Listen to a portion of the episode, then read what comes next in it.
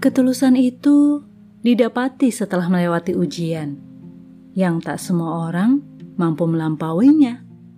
Itu sebabnya tidak mudah menemukannya, sebab berat ujiannya. Ketika dalam kondisi baik-baik saja, akan mudah melakukannya, apalagi mengucapkannya.